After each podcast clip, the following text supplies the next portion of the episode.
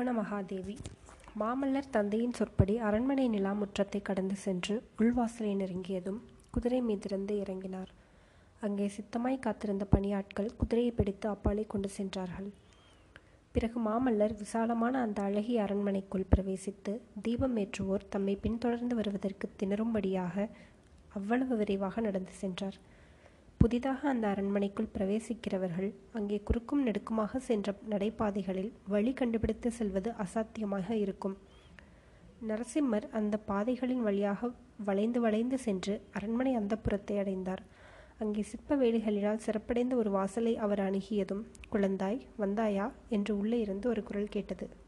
பல்லவ சாம்ராஜ்யத்தின் பட்டத்தரசியான புவன மகாதேவி அந்தப்புற வாசற்படியில் வந்து நின்றார் அவருடைய கம்பீரமான தோற்றமும் முதிர்ந்த சௌந்தரிய வதனமும் திரிபுவன சக்கரவர்த்தினி என்ற பல்லவ சாம்ராஜ்யத்தின் பிரஜைகள் அவரை கொண்டாடுவது முற்றும் பொருந்தும் என்று தெரியப்படுத்தின.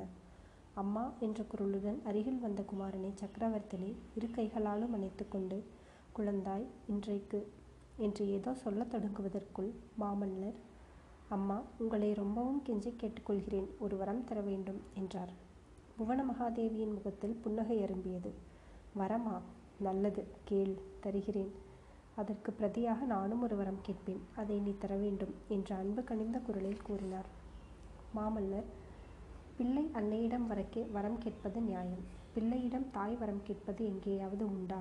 நம்பவே முடியாது என்றதும் புவன மகாதேவியின் முகத்தில் புன்னகை மறைந்தது. இருவரும் உள்ளே சென்றார்கள்.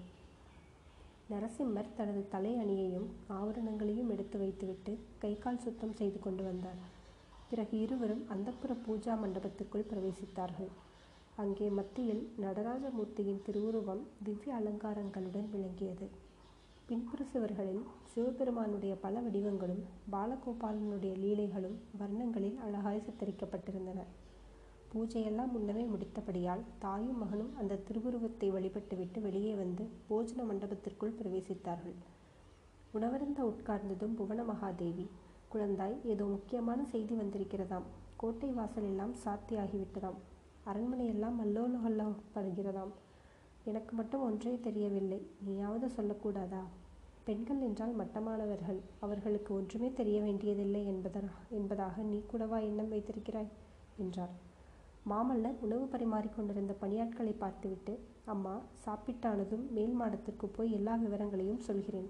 ஆனால் ஒன்று மட்டும் இப்போதே கேட்டுக்கொள்கிறேன் இனிமேல் தினந்தோறும் நான் வந்த பிறகுதான் தாங்கள் ஆப்ரோஜனம் செய்வது எனக்கு வைத்து கொள்ளக்கூடாது. இந்த வழக்கத்தை இன்றோடு நிறுத்திவிட வேண்டும் என்றார். சக்கரவர்த்தி குமாரனை அன்பு ததும்பிய கண்களால் பார்த்து புன்னகை புரிந்தார். ஆனால் மறுமொழி ஒன்றும் சொல்லவில்லை. காஞ்சி அரண்மனையில் பகல் போஜனம் ராஜரீக சம்பிரதாயங்களுடன் ஆரம்ப ஆடம்பரமாய் நடப்பது வழக்கம். பெரிய சாம்ராஜ்ய உத்தியோகஸ்தர்கள் அந்நிய நாடுகளிலிருந்து வந்த பிரமுகர்கள் சிவனடியார்கள் வைஷ்ணவ பெரியார்கள் பிரசித்தி பெற்ற கலைஞர்கள் தமிழ் கவிஞர்கள் வடமொழி பண்டிதர்கள் முதலியோர் விருந்தாளியாக அழைக்கப்படுவது உண்டு. எனவே பகல் போஜன நேரத்தில் அரண்மனை வாசிகள் ஒருவரோ இருவரோ அளவிடாவுதல் இயலாத காரியம். மற்றும் பகல் நேரமெல்லாம் சக்கரவர்த்தியும் குமாரரும் ராஜரீக காரியங்களில் ஈடுபட்டிருப்பார்கள். எனவே தாயும் பிள்ளையும் சந்திப்பதற்கு ராப்போஜனம் நேரத்தை சக்கரவர்த்தி திட்டப்போட்டிருந்தார். அதற்கு பிறகு அரண்மனை மேல் உப்பரிகையின் நிலா மாடத்தில் அவர்கள் மூன்று பேரும் சந்தித்து பேசுவது வழக்கமாக இருந்தது. இன்றைக்கு சாப்பாடு ஆனதும் தாயும் புதல்வனும் மேல் உப்பரிகைக்கு சென்று நிலா மாடத்தில் அமைந்திருந்த பளிங்குக்கல் மேடையில் அமர்ந்தார்கள். பால் நிலவில் மூழ்கியிருந்த காஞ்சி நகரமானது அன்றிரவு எதுவும் இல்லாத அமைதி பெற்று விளங்கியது. நரசிம்மவர்மருடைய மனம் அந்நகரின் கீழ்கோட்டை வாசலுக்கு சென்றது. இப்போது அந்த கோட்டை வாசலை கடந்து ஒரு சிவிகை போய்க் கொண்டிருக்கும். அந்த சிவிகையில் ஆயனரும் அவர் மகளும் அமர்ந்திருப்பார்கள். ஆஹா அவர்களுக்குத்தான் இன்றைக்கு எப்பேற்பட்ட ஆபத்து வந்தது? மதையானையின் மீது வேலெறிந்து அவர்களை காப்பாற்றிய வீரன் யாராக இருப்பான்? புதல்வன் தானே பேசுவான் என்று புவன மகாதேவி சிறிது நேரம் காத்திருந்தார். அவன் ஏதோ சிந்தனையில் ஆழ்ந்து விட்டான் என்பதை தெரிந்து கொண்டு குழந்தாய் என்றார். உடனே மாமல்லர் திடீரென்று கனவு கலைந்தவர் போல் திருக்கிட்டு தாயாரை பார்த்தார். அம்மா அம்மா நான் உங்களிடம் விரும்பிய வரத்தை கேட்டே விடுகிறேன். உங்களுக்கு புண்ணியமாய் போகட்டும். என்னை குழந்தாய் என்று கூப்பிடாதீர்கள். நான் இன்னும் பச்சை குழந்தையா? பல்லவ ராஜ்யத்தில் உள்ள புகழ் வாய்ந்த மல்லர்களெல்லாம் ஜெயித்து மாமல்லன் என்று பட்டம் பெற்ற பிறகும் என்னை குழந்தை குழந்தை என்றால் நான் என்ன செய்கிறது? அப்பாவோ இன்னும் என்னை தொட்டிலில் கிடக்கும் குழந்தையாகவே எண்ணி நடத்துகிறார். உங்கள் இரண்டு பேருக்கும் இடையில் நான் அகப்பட்டு கொண்டு அதற்கு என்ன செய்யலாம்?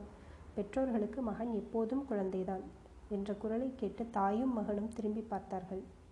அவர்களுக்கு தெரியாமல் மகேந்திர சக்கரவர்த்தி பின்னால் வந்து நிற்பதை தெரிந்து கொண்டு இருவரும் பயபக்தியுடன் எழுந்து நின்றார்கள். மகேந்திர பளி மகேந்திரர் பளிங்கு மேடையில் அமர்ந்ததும் புவன மகாதேவியும் மாமல்லரும் உட்கார்ந்தார்கள். தேவி குழந்தை ஏதாவது சொன்னானா? என்று சக்கரவர்த்தி கேட்டார். இன்னும் ஒன்றும் சொல்லவில்லை. எப்பேரிலும் உங்கள் பேரிலும் குறையதான் சொல்லிக் கொண்டிருக்கிறார். குறை சொல்லாமல் வேறு என்ன சொல்லட்டும்? அப்பா பல்லவ ராஜ்யத்தில் அந்நியர் பிரவேசித்த செய்தி கிடைத்த பிறகும் நாம் வெறுமனே கை கட்டி கொண்டு உட்கார்ந்திருப்பதா? சேனாதிபதி கலிப்பகையார் சேனை திரட்டுவதற்குள் கலியுகமே முடிந்துவிடும் போலிருக்கிறதே. இத்தனை நேரம் நமது சைனியம் போருக்கு கிளம்பியிருக்க வேண்டாமா? என்று குதித்தார் மல்லவர். பல்லவ ராஜ்யத்தில் அந்நியர் பிரவேசித்தார்களா? இது என்ன? என்று புவன மகாதேவி வியப்பும் அவநம்பிக்கையும் துணித்த குரலில் கேட்டார். ஆம் தேவி அற்ப சொற்பமாக பிரவேசிக்கவில்லை. பெரும் படைகளுடனே திடீரென்று பிரவேசித்திருக்கிறார்கள். பல்லவேந்திரா மந்திராலோசனை சபையில் நான் மட்டும் வாயை திறக்காமல் இருக்க வேண்டும் என்று ஏன் கட்டளையிட்டிருக்கிறீர்கள் எல்லோரும் ஏதோ பேசிய போது என் மனம் குதித்த குதிப்பை மிகவும் முயன்று அடக்கிக் கொண்டிருந்தேன். மாமல்லரின் பேச்சை மறுத்து சக்கரவர்த்தி தமது பட்ட மகிழ்ச்சியை பார்த்து சொன்னார். தேவி நரசிம்மன் இன்னும் குழந்தையாகத்தான் இருக்கிறான். வந்திருக்கும் யுத்தம் எப்பேற்பட்டதென்பதை அவன் அறியவில்லை. இரண்டு பேரும் கேளுங்கள். வாதாபி மன்னன் புலிகேசி பெரும் படைகளுடன் துங்கபத்திரை நதியை கடந்து நமது ராஜ்யத்திற்குள் பிரவேசித்திருக்கிறான். அவனுடைய சைன்யத்தில் லட்சக்கணக்கான வீரர்கள் இருக்கிறார்களாம். ஆயிரக்கணக்கில் யானைகள் இருக்கின்றனவாம். பெரிய காளைகள் பூட்டிய நூற்றுக்கணக்கான வண்டிகள் தொடர்ந்து வருகின்றனவாம். பதினாயிரக்கணக்கான குதிரை வீரர்கள் வருகிறார்களாம். வெகு காலமாகவே புலிகேசி இந்த யுத்த ஏற்பாடுகளை செய்து வந்திருக்கிறான். நமது ஒற்றர்கள் எப்படியோ ஏமாந்து போயிருக்கிறார்கள். நமது எல்லை காவல் படைகளை புலிகேசியின் ராட்சத சைன்யம் வெகு சீக்கிரத்தில் முறியடித்துவிட்டு அதிவேகமாக முன்னேறி வருகிறதாம். அந்த சைன்யத்தை தடுத்து நிறுத்துவதற்கு வேண்டிய படைபலம் தற்போது தற்போது நம்மிடமில்லை. ஆங்காங்குள்ள நமது படைகள் பின்வாங்கி வந்து கொண்டிருக்கின்றன. பல்லவ ராஜ்யத்திற்கு வந்திருக்கும் அபாயம் மிகப்பெரியது ஆனாலும் நெற்றிக்கண்ணை திறந்து திரிபுவனத்தை எரித்த பினாகபாணியின் அருளினால் முடிவில் நமக்கு வெற்றிதான் கிடைக்கப் போகிறது. அதை பற்றிய சந்தேகம் வேண்டியதில்லை. தந்தை பேசி முடிக்கும் வரையில் பொறுமையுடன் கேட்டுக்கொண்டிருந்த நரசிம்மர் அப்பா பல்லவ சைன்யம் பின்வாங்கி வருகிறதா? இது என்ன அவமானம்? இப்போது எனக்கு அனுமதி கொடுங்கள். அப்பா நம்மிடம் தற்சமயம் ஆயத்தமாயிருக்கும் படைகளை அழைத்து கொண்டு புறப்படுகிறேன் என்றார். பொறு நரசிம்மா பொறு. பல்லவ சைன்யத்தை நீ நடத்தி செல்லும்படியான காலம் வரும். அதுவரையில் பொறுமையுடன் நான் சொல்வதை கேட்டு நட. இன்றிரவு ஒரு முக்கியமான வேலை இருக்கிறது. என்னுடன் வருகிறாயா? கேட்க வேண்டுமா? வருகிறேன் அப்பா தேவி நரசிம்மனை இன்று முதல் நான் குழந்தையாக நடத்தப் போவதில்லை. சகாவாகவே நடத்தப் போகிறேன். மந்திராலோசனைகளில் கலந்து கொள்ளும் உரிமையும் இன்று முதல் அவனுக்கு அளிக்கிறேன். நீயும் இனிமேல் அவனை குழந்தை என்றழைக்க வேண்டாம் என்றார் சக்கரவர்த்தி. புவன மகாதேவியை படுப்பதற்கு போக சொல்லிவிட்டு தந்தையும் மகனும் அரண்மனையிலிருந்து வெளியேறி சென்றார்கள்.